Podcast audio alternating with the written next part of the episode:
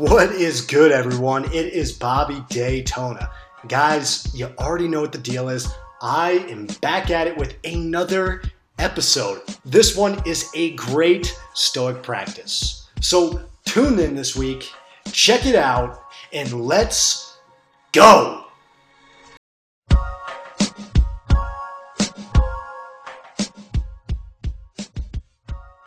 Practice number one the Stoic art of acquiescence. Accept in love whatever happens. What Marcus Aurelius once said was exactly this O world, I am in tune with every note of thy great harmony. For me, nothing is early, nothing late. If it be timely for thee, O nature, all that thy seasons yield is fruit for me.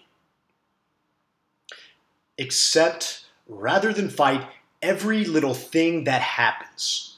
We heard about the Stoic acceptance in chapter 3. If we resist reality, if we think things are going against us, and if we fight with what is, then we will suffer. Therefore, we should not wish for reality to be different, but we should accept reality as it is. If this is all the will of nature, then so be it. That's a maxim that the Stoics lived by. Today, we actually have a similar saying, and it goes something like this Thy will be done. And it doesn't matter whether we call it God, if we call it nature, if we call it fortune or fate, but we must acknowledge that there's something bigger than us and that we don't control everything that happens around us. The art of acquiescence is about the willing acceptance of external events accept even what the majority of people would judge as bad.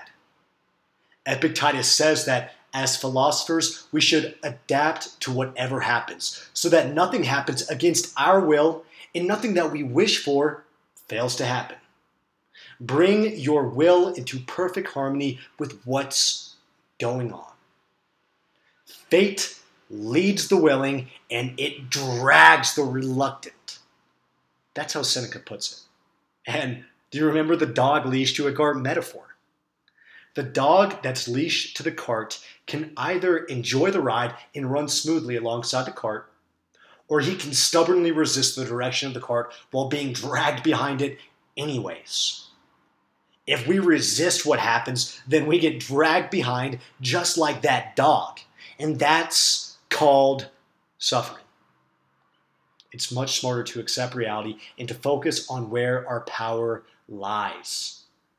And as we've seen earlier, the hallmark of an admirable poker player is that he plays the best regardless of his hand.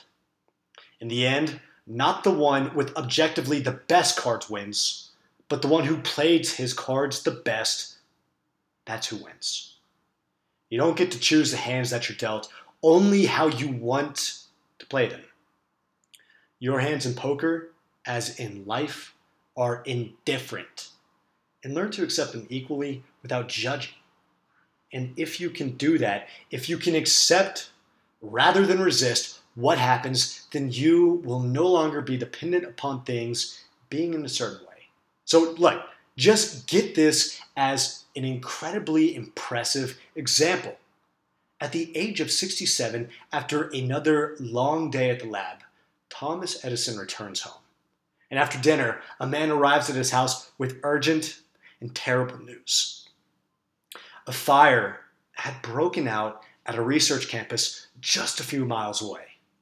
And this coincided with being the exact research lab that housed all of Edison's projects.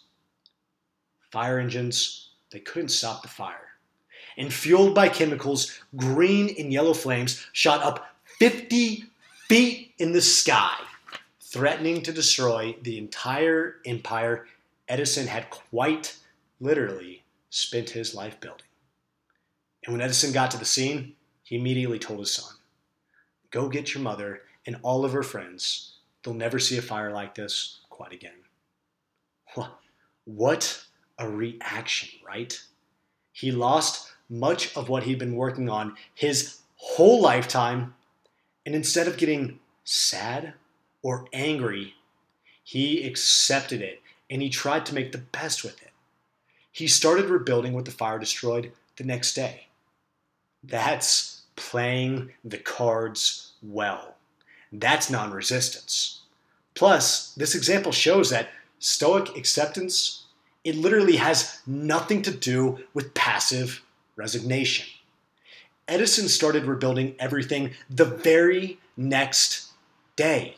He accepted his fate graciously and he tried to make the best with it. And that's what the Stoics they advise us to do. Don't fight with reality, but bring your life into harmony with it and focus on where your power lies. Marcus Aurelius has a trick to bring his will into harmony with reality. He compares what happens to us to what a doctor prescribes to us. Just like you take some medicine when the doctor tells you to, we should take the external events as they are because they're like the medicine there to help us. And what happens to us is nature's treatment to become better people. Those things happen for us, never against us, even if it doesn't seem so. And look, here's what helps me nature is immensely complex and it's impossible, impossible to tell whether anything that happens is categorically good or categorically bad because you never know what will be the consequences of misfortunes, and you never know what will be the consequences of good fortune. Therefore, I try to accept everything as if I had chosen it. In this way, I move from being a whiny victim to a responsible creator.